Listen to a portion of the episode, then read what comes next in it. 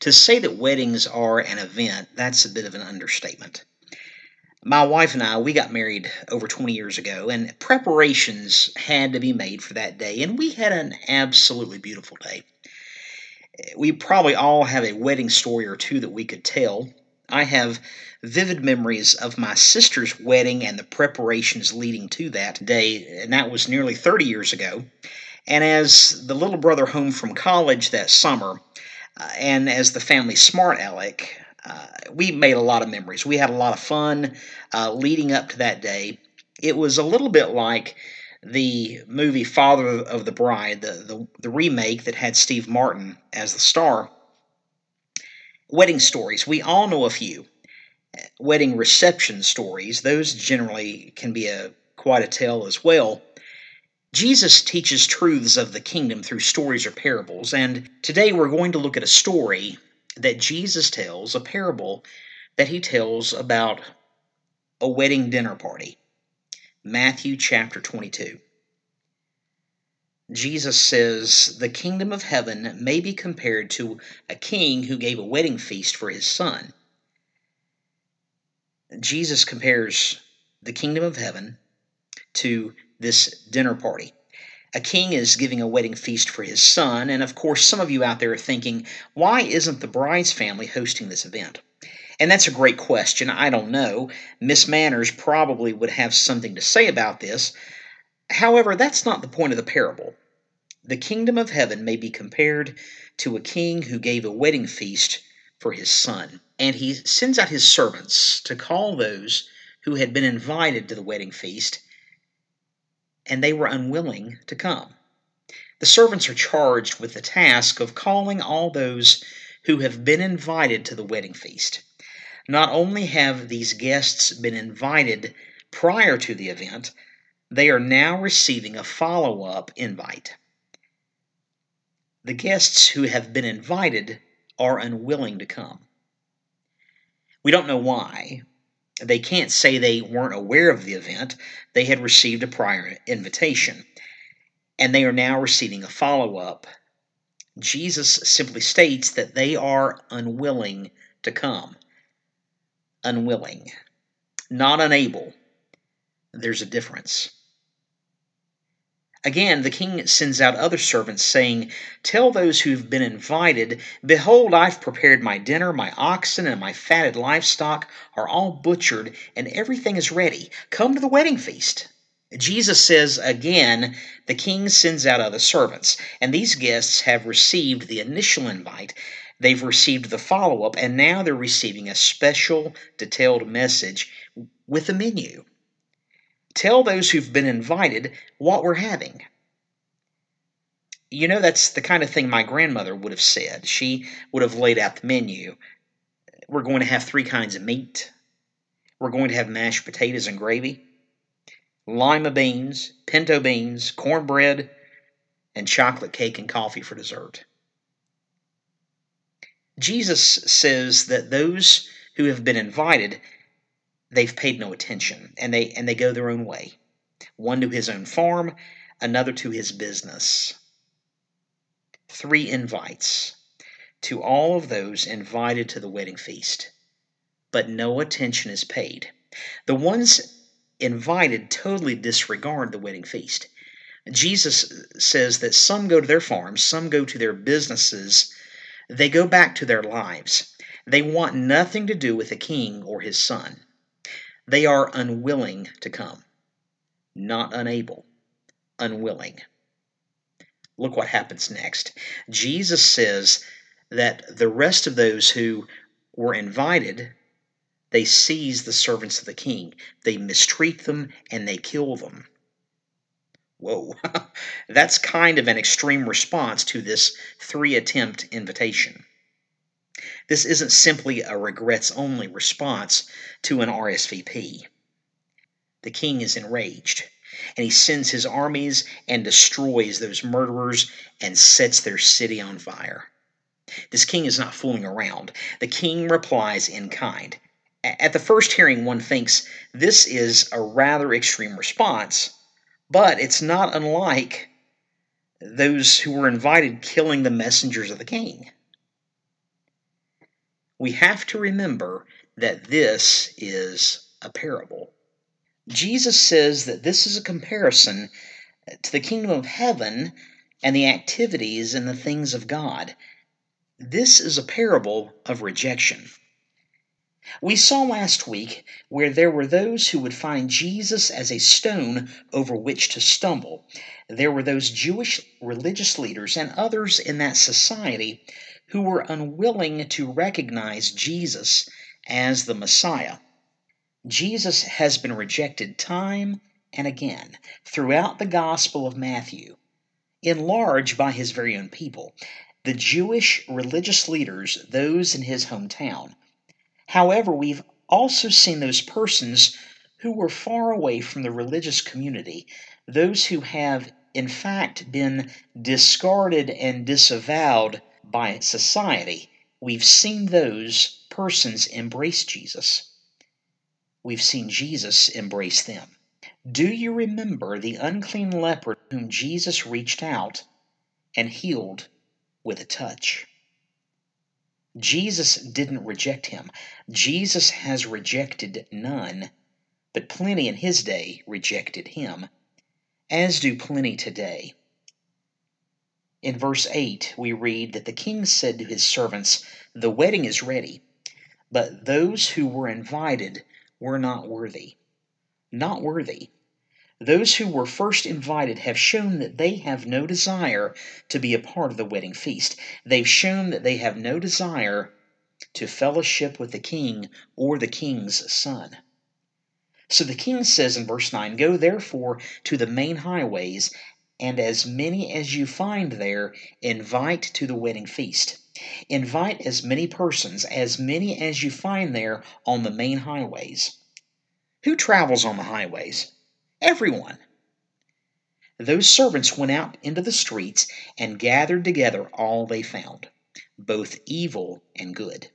And the wedding hall was filled with dinner guests. The servants, they do as they're told. They go out into the streets. They gather together all they can find, both evil and good. And when we stop and we think about that, what's the qualifier?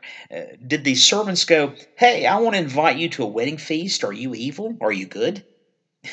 Whatever they do, the, the wedding hall is filled with guests. It's full.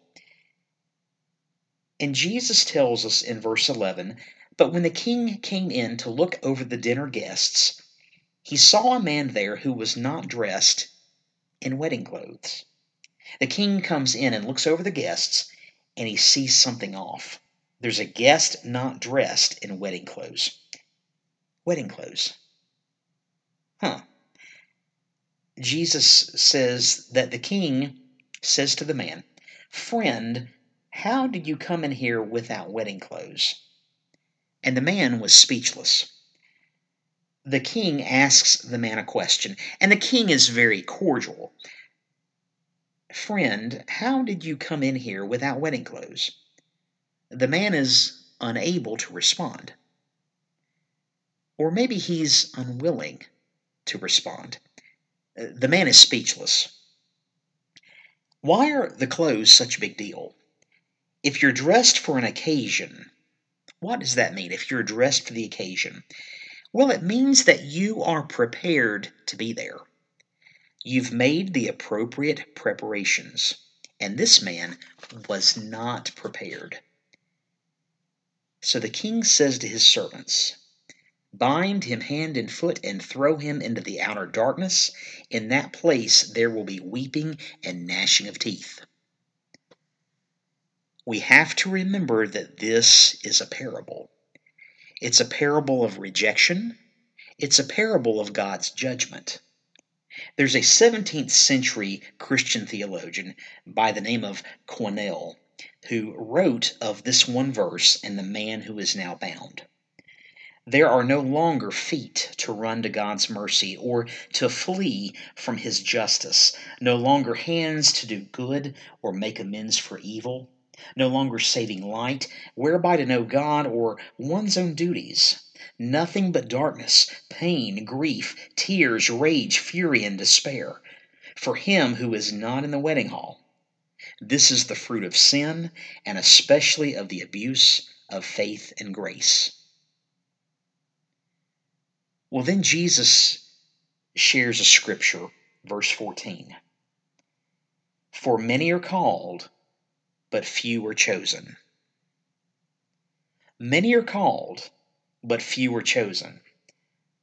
What does this mean? You know, it's phrases such as this in Scripture which can divide Christians and shape, shape denominations, faith groups within the body of Christ. This idea of some called to faith and some chosen or elected to faith has been debated for over two thousand years by brilliant, articulate persons who love Jesus, who have professed faith in Jesus, have seen their need to have their sin forgiven by the Savior.